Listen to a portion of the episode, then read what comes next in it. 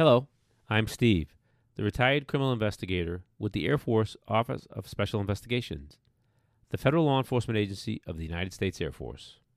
I'm Hannah, the amateur true crime enthusiast. I've been fascinated with my dad's job, and I love starting conversations with him to learn more. Join us each week as we share these conversations with you and discuss a real criminal case that piques our interest.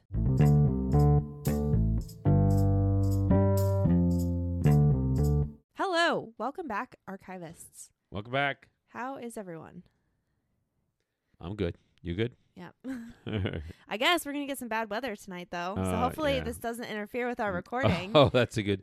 That's a good point. Um, We'll find out. yeah. If you hear some background.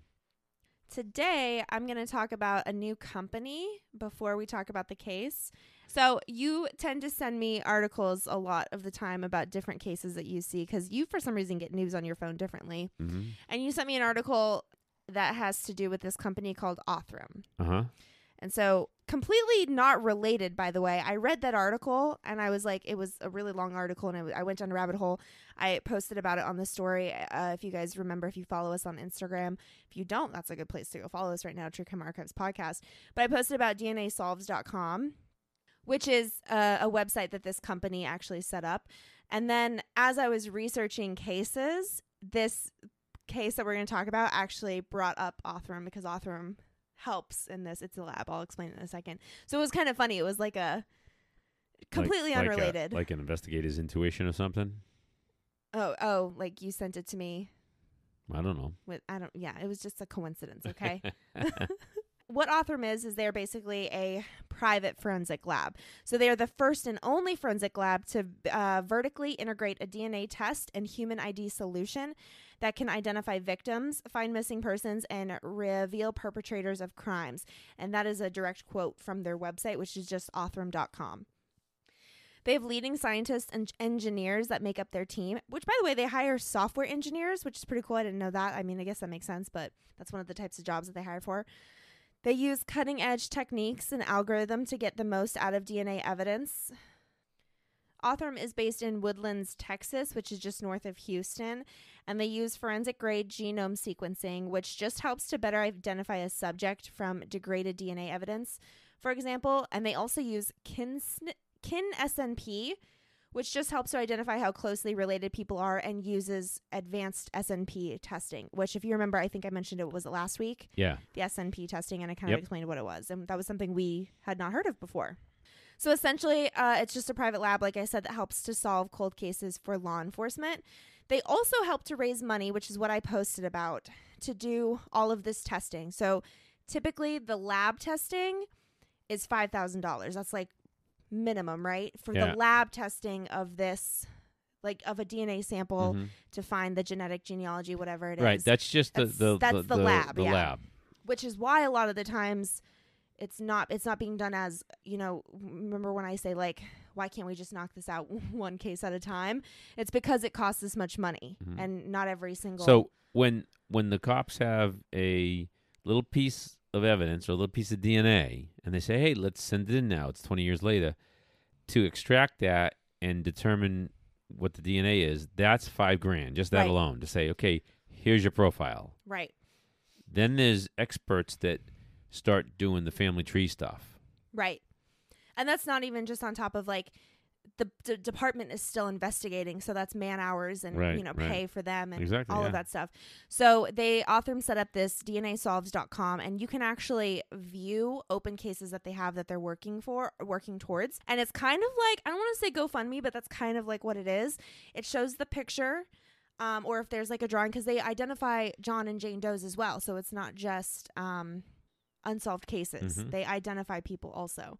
Hmm and so you can look at either it's either a, per- a picture of the person or a sketch like a drawing of them. Mm-hmm. and it will talk a little bit about e- either their name or what they're called. And then it tells you how much money has been raised Uh. out of the $5000 goal. And then you can actually click like donate on each one. You can like pick two which one you want to donate to um, and then you can also help by uh, uploading your dna sample your dna to this So it's one of those Yeah. places that aggregates the DNA too. What's the name of the company again?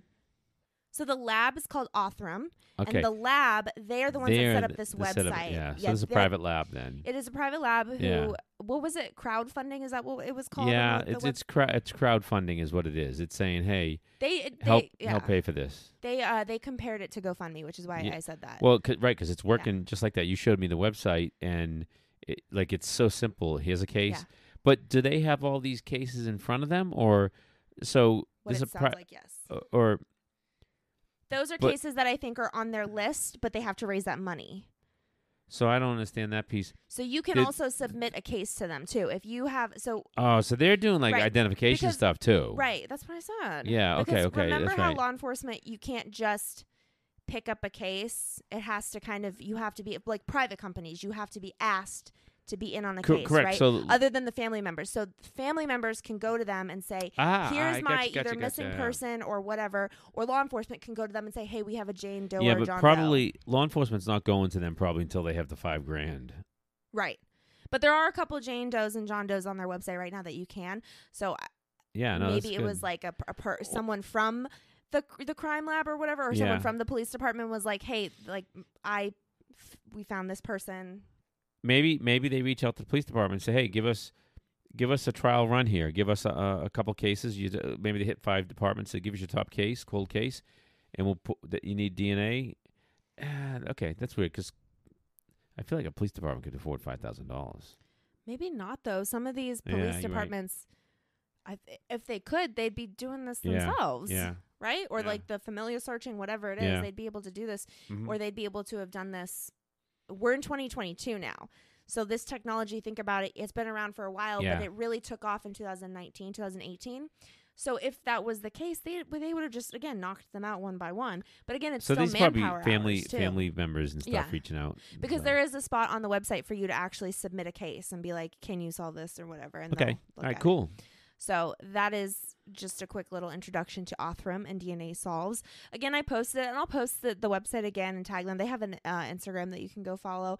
But I Mhm. just I think it's really cool, and it's another way to help solve these cases a little bit faster, maybe. And for people that want to get involved, so like you know how we were telling people, go do those DNA kits and stuff. This is one you can directly give them to if you feel like helping in that way.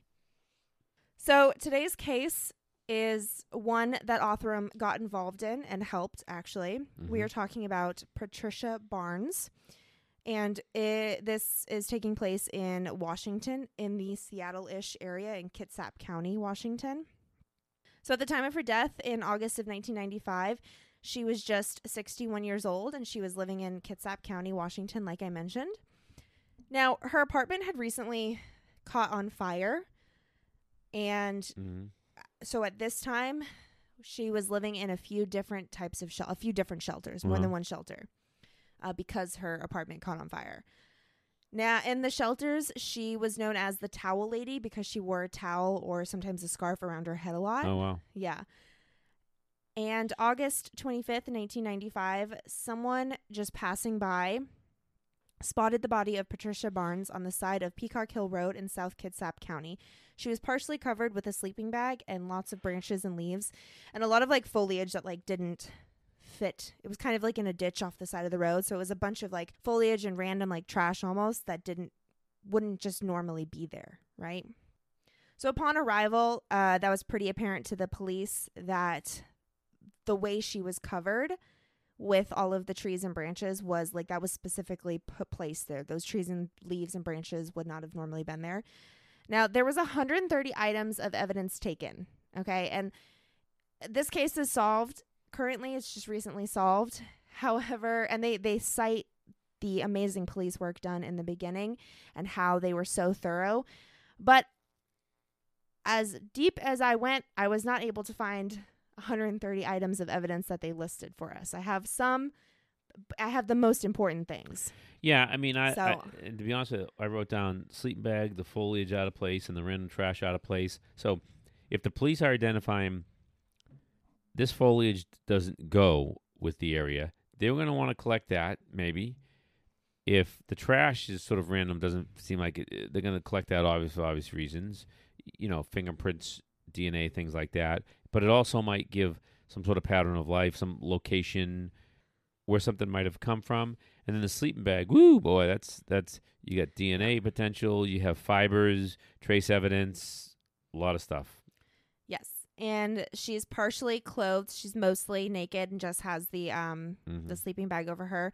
She they also find when they get there, they find like what is described in the articles I read as a second crime scene um about 50 yards away. Okay. And that's where they find uh pink hair curlers and three cigarette th- th- they find three cigarette butts that Oh, they nice. specifically take. One of them is on this the sleeping bag though. And then they find more cigarette butts with the hair curlers and they have they were able to determine that those pink hair curlers were actually hers. okay. So Oh, that's nice. And they Yeah. can. They, so they had cigarette butts from each location. yes, Oh, from my that's from my understanding. Yeah, so they can connect. That's how they connect the two locations together, and Right. the the the other pieces belonging to her. So the police say that they believe she was dragged from out of like a bed of a truck because the way that all of these things were kind of just strewn about, Yeah. it was as if she was dragged and these things came with her out of the truck. oh, they were kind of just set up. Okay. Yeah, Yeah. so they they believe that she was like she was dumped here. like, Oh, so literally, it would happen somewhere else. Okay. Yeah. Yes. I when they said second crime scene, I was thinking like that was where she was murdered and this is where she was dumped. Right. but that it just sounds like maybe he just continued dumping stuff um, because they they also didn't believe that he was going to just stand there and take a smoke break and get rid of three different cigarettes after placing her body there so that's Mhm. why they believe the cigarette butts were from like the vehicle or whatever and she was dragged out and they came with her Ah, that's nice. Yeah, Yeah. that's good theory. because the investigator the detective was like there's no way he would just stand there and Although we did a case in Colorado where it, they they had cigarette butts at the dumping location. yes but we were we never came to the conclusion on if he was just if they Oh, if same yeah, thing was yeah. he just standing there yeah, smoking Yeah, we we are they about really that. that stupid I remember we talked about that for a while. Yeah, bad guys are stupid. I mean, yeah, and um, it's good that they're stupid, yeah, but we like, like them when they're stupid. yeah, and it's always a cigarette butt. It's literally when I read this. Remember we said that last Maybe week, more people quit smoking. and I was reading this, and I was like, oh my gosh, it's always the cigarettes. All right, that's awesome. So uh, they're putting all those connections together. Good. There was also a DNA sample on her sleeping bag that they were able to recover. It's unclear what type of DNA. Like it, it didn't specify if it was like semen or fingerprint or whatever. But it there was a cigarette butt, and then just like another type of DNA from the sleeping You bag that trace they were trace DNA? traced. Yeah, yeah, that they were able to get. okay. She was also shot twice behind the left ear. And so the coroner's office says that the cause of death is multiple gunshot wounds to the head and manner of death is homicide. Okay. Do you want to rem- remind listeners the difference between those two in case we have new listeners?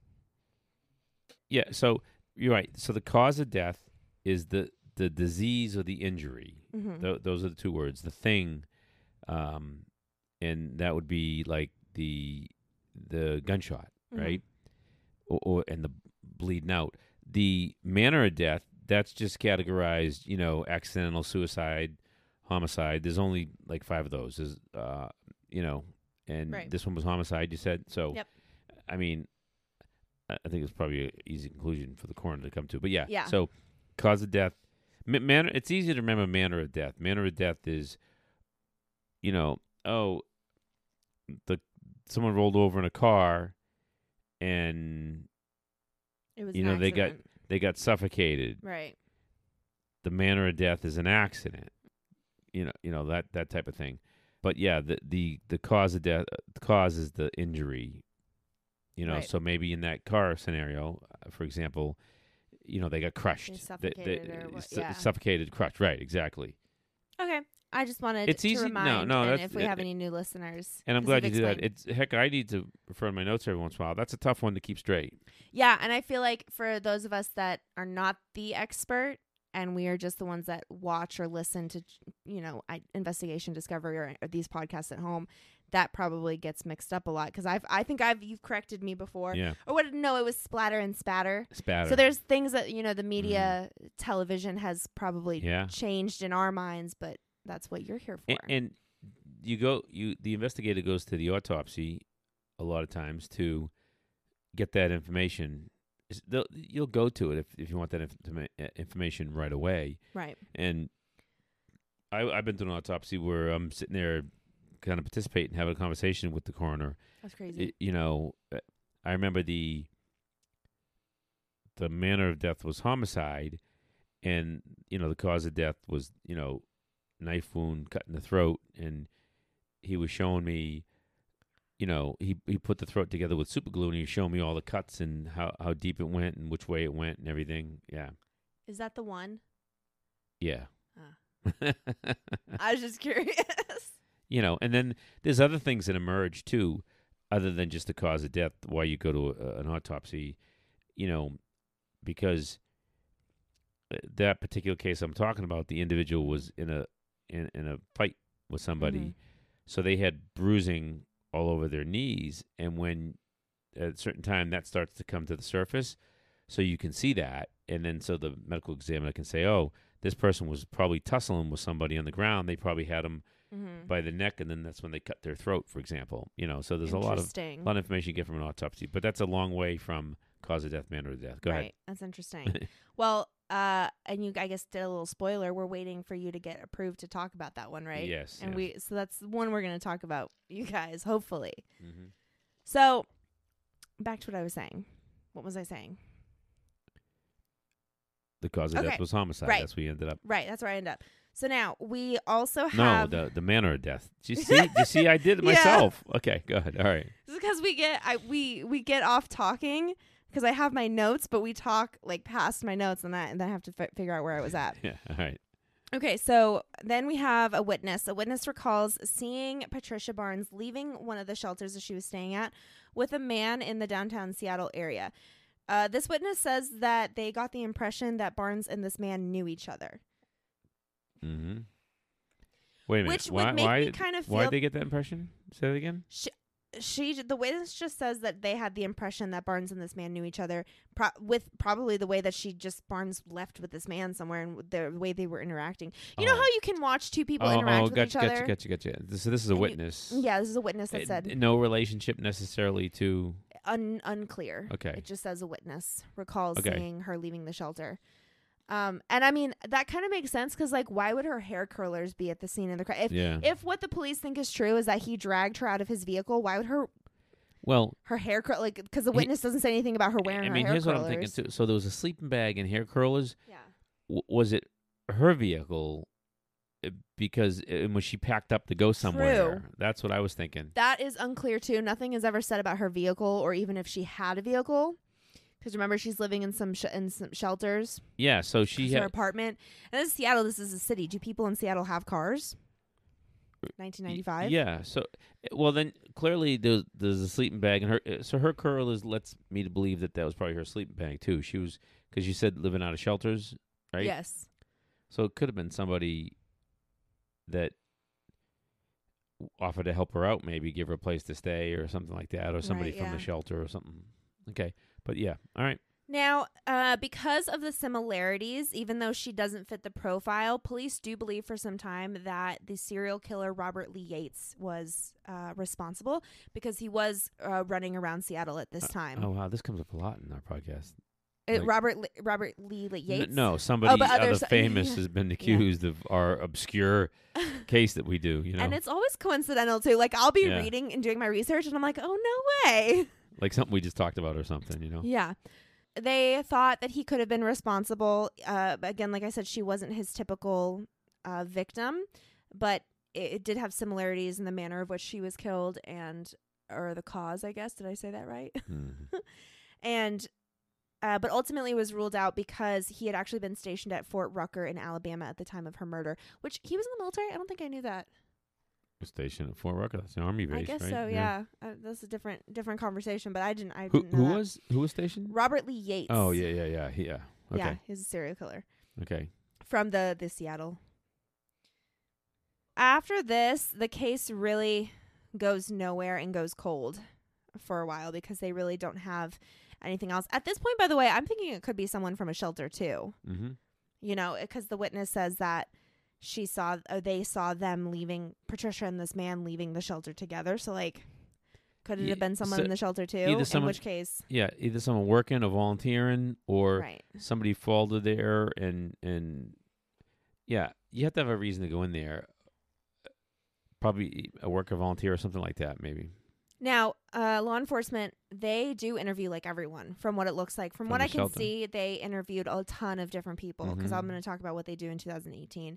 But in all the other articles talking about at the time, it doesn't say who they interviewed, but I'm assuming it is everyone from the shelters, people who worked there, her friends, everything. So they did in- interview quite a bit of people. So the case goes cold. And then in 2018, the case is reopened in an attempt to start working on Uh, cold cases. How many years have gone by then? So 1995 to 2018. Um, Uh, That's 20. How, old was I how in old were you in 2018? yeah, because this was um actually like 10 days after I was born. Um, 2018. 23. Is I 23? Yeah. No, 22. Okay, 22. 22 or 23. Jesus. I was This trying to go off of when I had Evelyn. podcast. we always end up doing math though. You're trying to make me do ath- math right now, Dad. All right, 22. Either way, I can tell you right by. now it's been 26 so it sits years. it sits in a box in the basement for 23 years and then they say what well, hey let's look at cold cases yeah, there's, this is an attempt. It- And we hear this a lot. Like Yeah. police departments will be like, "We got to start working on cold cases." and it's also possible that police departments got money through homeland security or through other type of terrorism funding and they budgets grew Mhm. right and so they you know they put money they were able to put money towards uh, cold case teams and hire detectives or hire additional tech detectives Right. and then some were assigned to cold cases Well, we're also in Washington, and more than half, I think, of the genetic genealogy cases we've done have taken place in Washington. yeah So I think maybe they just have like a bigger budget or Mhm. something. They got they came into some money somewhere because we've talked about Seattle and Washington in general quite Mhm. a bit, have we not? yes So, uh, but that makes sense. And then, of course, 2018 is also the same year as the Golden State Killer case being solved. So that was a big. Oh, I totally think, forgot. So yeah. yeah, wh- I, why didn't we say that? Like, oh, hey, let's let's go Yeah. into our cold cases and see what we have, and let's try this genealogy thing. It's kind of sound, sounds what it. So before they do that, though, they do. So they they investigators start from like the beginning, and they go back to talk to the original detectives that worked the case. So they interview oh, them. nice. They um go back and interview, re-interview every single witness that they were able to interview These guys back. get their crap together, man. Yeah. Uh, they go back over through all of the crime scene photos, all of the evidence that they have 130, what did I say, 130 pieces of uh, evidence from the crime scene that they have. And they eventually they end up sending out to the Washington State Patrol Crime Lab and two different private out of state labs the three sources of DNA that was identified as coming from one person. Uh huh. So those three, like those the cigarette butts, the the DNA that came Uh-huh. from the sleeping bag, they were Yeah. able to determine that that was all one one profile, one person. Okay, So they send that out to be tested. so sleeping bag, cigarette butt.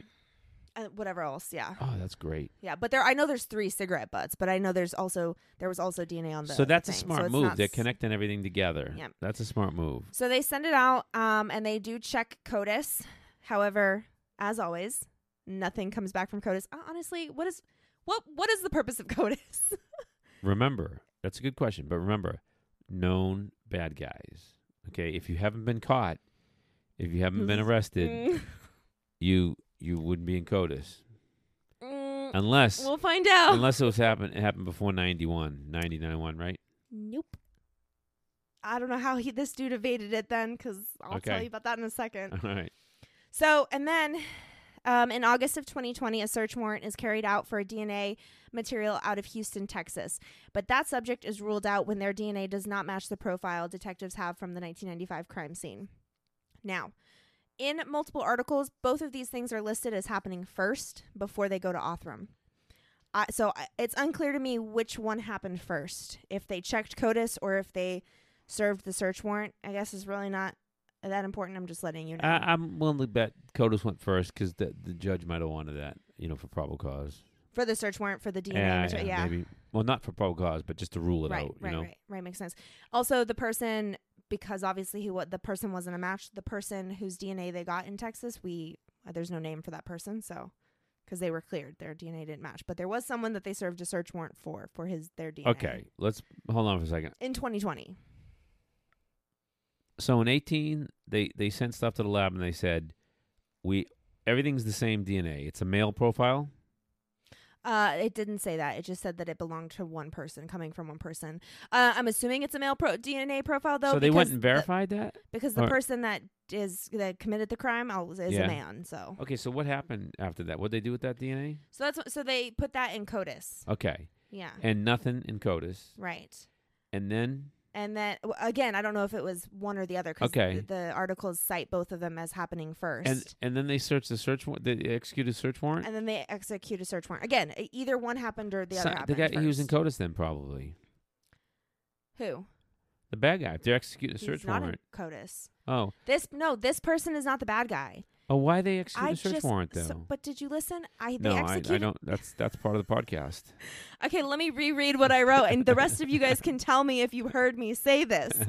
Okay, they served a search warrant for DNA material out of Houston, Texas. That subject is ruled out when their DNA does not match the profile that detectives have from the 1995 crime scene. and of course, they're not. You, so I don't have his gonna, name. That's what I was saying We're not going to get much their name. information, but I'd like to know why. Yeah. So a search warrant means they had probable cause to believe that his DNA was going to result back to the to the crime scene. Right. So maybe his fingerprint was on something. Maybe he worked at the store that sold the the, the something. I don't know. Then okay. Yeah. Uh, See, without that information, we, we don't know. That's a bummer. but, But they're and but it's they're null not and give void. us. Yeah, yeah. okay, so that's null and void. Move that aside. Yeah. So they still have. I just thought that was interesting because a search warrant is a thing you have to go in front of a judge for, right? You have to Yeah. present them with evidence, so that is yeah.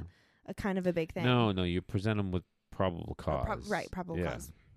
After these two things don't pan out, this is when investigators go to Othram Labs. So they it does specify that they went to Othram Labs Mhm, in this okay. this case. Cool. Uh, like I said, this is where the forensic grade genome sequencing and forensic genealogy is done to find genetic relatives to the DNA profile that they have from the crime scene. So in December of 2020, so about a year later, Othram Lab Labs give detectives the name of Douglas Krohne, who was 33 years old at the time of the murder. Um, it first originally came back that he was the first or second cousin to the profile that they were testing, and then that's how they got. So they found his like the first or second cousin first, Yeah. and then they were able to find him. Now, he just so happens to have a criminal history and connections in Seattle and Tacoma Okay, because remember we've said this a hundred times, right? because it's a lead. It, right. Well, now, right, and they have to do background. So, Mhm. okay, first of all, is he from the area? Was he in the Mhm. area? Yep. And they determined that. Yep. And they determined that he was in the area at the time. Yep. Um, and he had five felony convictions. Oh, so, so a remember, bad guy. So let's talk about CODIS for a second. So in 1984, this is before CODIS, but 1984 was his uh, conviction of first degree robbery. And then in 1994, he has an arrest for second degree kidnapping in Pierce County. yeah, that's that's like borderline. I don't know that we were. It, it, so could they weren't putting slipped. things in, in for kidnapping? No, I'm just saying. It, early '90s is when that came on board, and it might not have been to every state yet. It is possible it slipped by. Okay, when's the next conviction? So those are the only two that, Oh, that I yeah, have he just- information on, but he he, has just- five felony Yeah, convictions. he just slipped under the radar with that.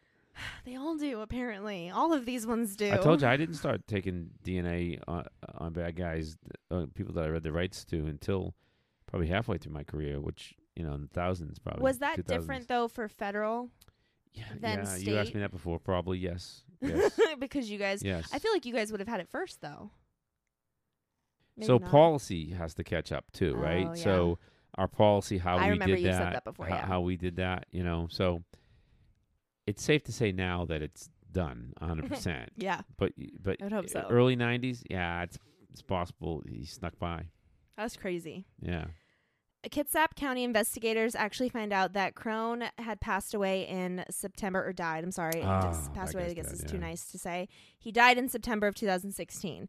They worked with the Nogales, Arizona Police Department and the Pima County Medical Nogales. Nogales. Yeah. Oh, have you been? Do you know how to pronounce that? Yeah. I'm so sorry. Nogales, Arizona Police Department and Pima County Medical Examiner's Office in Tucson, Arizona, to get a sample of the biological material from his postmortem exam. So Mhm. they, you know, they reach out. They find out that he died, and they they reach out to these two departments to get some DNA from him from Yep. when he from his because th- there's no warrant necessary. Do you know why? he's dead. Right, and you lose your expectation of privacy when you become dead. Right. Uh, and he actually died of accidental electric electrocution. Is that what it's called? He had yeah, he had a couple neighbors helping him install like a plug or a light or something, Oh my gosh. and they got electrocuted. And uh, the neighbors were okay, but he died from it. wow. Yeah, Karma. I was gonna say God, God works in mysterious ways sometimes. I'm against the death penalty, but that you know, Yeah. That's, okay. it happens naturally. okay. So they got his DNA. Yep. And then in January of 2022, the sample is sent to the Washington State Patrol Crime Lab in Seattle for testing against their crime scene profile that they have. Uh huh. And then February of 2022, so last month, Yep. he the results came back that his DNA was in fact a match for all of the DNA left at the crime scene in 1995. So they were able to conclusively say that he is the murderer, and they were able to reach out to Patricia's family and let them know. Wow. Let me let me Yeah. throw let me throw let me just throw this in there. I've brought this up before. Technically, all that proves is he was there. Yeah. Yeah. As I was saying it, I knew you were gonna say Do that. you know I was going to say that? Yeah, I was. I knew you were gonna say that. Yeah. I, I I mean it was out in the woods. Okay. I mean I think I think it's But it's enough to close the case and you know but let me see one of these articles. I want to quote what the detective says because I have a detective actually quoted in a couple of these articles saying that what they actually have is better than a confession. okay all right So yeah that's this I- is important. Let's yeah. Let me see if I can get that quote from which article and see what you think of it. Um. Also, though, the sketch that we have, because we did have a sketch, I forgot to mention that the witness was able to give a sketch. I'll put that sketch up on um, Instagram. He does look exactly like yeah, so they did a, a good key- job. Okay, so Hannah, that's Sorry, a key piece you forgot to tell us. So now here I am, you know, acting all, you know, victim, uh, accused, the rights of the accused, you know, like I'm a defense attorney, and and you forgot that key piece I'm so of I'm, information. I'm so sorry. Yeah. Um, well, there's no need. I mean, if if he looks like him, but that just, what? I mean, it's good. It's good. I'm just saying that. I'm just saying like, So the Detective Grant, this is not this is not the one that I was thinking of, but this is what Detective Grant says in this article. The linchpin for the evidence was a cigarette butt that was found at the body dump location. The evidence of the body could mean one of two, three different things. But when you have a cigarette butt with the DNA and the DNA on her body and on items around her body, it was conclusive to me that we had the right guy. That's that was the quote that I was looking for. So that's what Detective Grant, who was one of the ones that worked the case, says. was it determined she was sexually assaulted? That was never. I could not find that. Sh It Mm. said that she was basically naked, but there was no. Right. None of The- these the articles thing said is, that. You know, his DNA. Also, no one knows how they. Uh, nobody knows how they were connected or came to meet. That's still unknown. Right. Also, Okay, so the sketch looks just like him. His DNA was on the cigarette butt, and it was on. It, it was on her, hmm and she ended up dead. A reasonable person on the court and the jury would would convict would convict him. here's the quote I was looking for from Detective. It's the, he's Kitsap County Sheriff's Office Detective Mike Grant. He told people. Having evidence that links the deceased victim of a homicide to the scene where she was found was almost better than a confession. Mm, okay, yeah. I can see how you think that though, because Yeah. I was the same way. And well, I, I'm I, I'm good for the conviction. I'm just throwing stuff out there for Right. people. You well, I was know, gonna say maybe because you being a federal agent, do you guys have a little bit more strict? Like you have to make sure you have it to the T a little bit more. no, maybe that's just me. I'm just oh, like okay. that. I was But just coming up I- with that. here's the thing.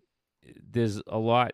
Y- y- it's the totality Usually I'm of like it. that, and I'm Yeah. asking you questions it's like the that. totality of it, right? Now, if let's say the dead body was found in the room of a house hmm and all those same things exist, right? But there was a house party there that night. Eh, it might be Yeah. that might be a little bit harder. I mean, I can, but You I know- can you know see it. Well, it's out, it's outside, and there was a bunch of like f- random foliage and stuff, and yeah. so I can see how someone could question that and be like, Well, no, I people mean smoke cigarettes and they get the the wind no, takes them. that that's uh, like what what was he doing there if he wasn't killing her? Right, Well, right, he's probably right. sexually assaulting her. But like That's the point. back to my scenario, I made I I I uh, made up, right? I'm gonna show you the picture. you know somebody goes in the same scenario exists someone goes in smokes a cigarette with the with the young lady and then sexually assaults her leaves another person goes in another guy goes in and tries to do the same thing and Mhm. she defends herself and then he kills her and walks out of there his dna is not necessarily on there however Oh yeah, uh, yeah. however you know science will argue that his dna will be there so it's good i'm just food for thought you know the cigarette butt. I mean, that's really convincing. Yeah. You know what I mean? Okay. uh, Yeah. that's enough of that. Hold on, I want to show you the picture real quick. Right here. Here Because go. my scenario doesn't work necessarily because if there's a second person, right? If there's a second person, then technically they should find DNA, and they did good, good Which evidence very collection. well might have been what happened from that other search warrant. That's the thing. Remember, they Yeah, served yeah. a search warrant to get no, DNA. so what So they that could have been the case too. like? Remember I said they had the sleeping bag. They they Yeah. would have found someone else's DNA if there was a second person. yeah, So I'm just kind of being cheeky about it. yeah, Oh wow, that. Yeah, that's pretty close. yes. And how old is he in this this picture, the updated picture? um, so this picture, I believe, is his conviction from 1994, and that, can- Oh, that yeah. Oh, okay. so, that would be just the year 20 before. So he was 33 years old at the time of Patricia's. Oh, that's murder. right. That's right. He's dead. Yeah. Yeah, now he's now he's dead. Well, good. A bad guy away, and we don't have to have, pay for court.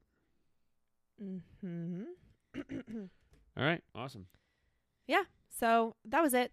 Again, uh, I encourage you guys to go check out Othram, Othram's website, and then go check out the DNAsolves.com, especially if you really enjoy listening to these uh, episodes that we do and learning about the genetic genealogy. And if you are interested in um, helping in any way. Okay, Othram doesn't have an Instagram, but their website DNA Solves does, and it's literally just DNA Solves. And then you can go to the website. It's just DNAsolves.com. Uh, Othram is just Othram.com too. O T H R A M dot com. And you can see the cases that they currently have up. Uh, they've they also they actually um they DNA Solves have posted about Candy Rogers. Remember we talked about her. So that you know they have a hand they have a hand in a lot of the genetic genealogy cases and the this new forensic advancement. They have their hands um, in it pretty deep. So I encourage you guys to go look at their website and just take a look and see.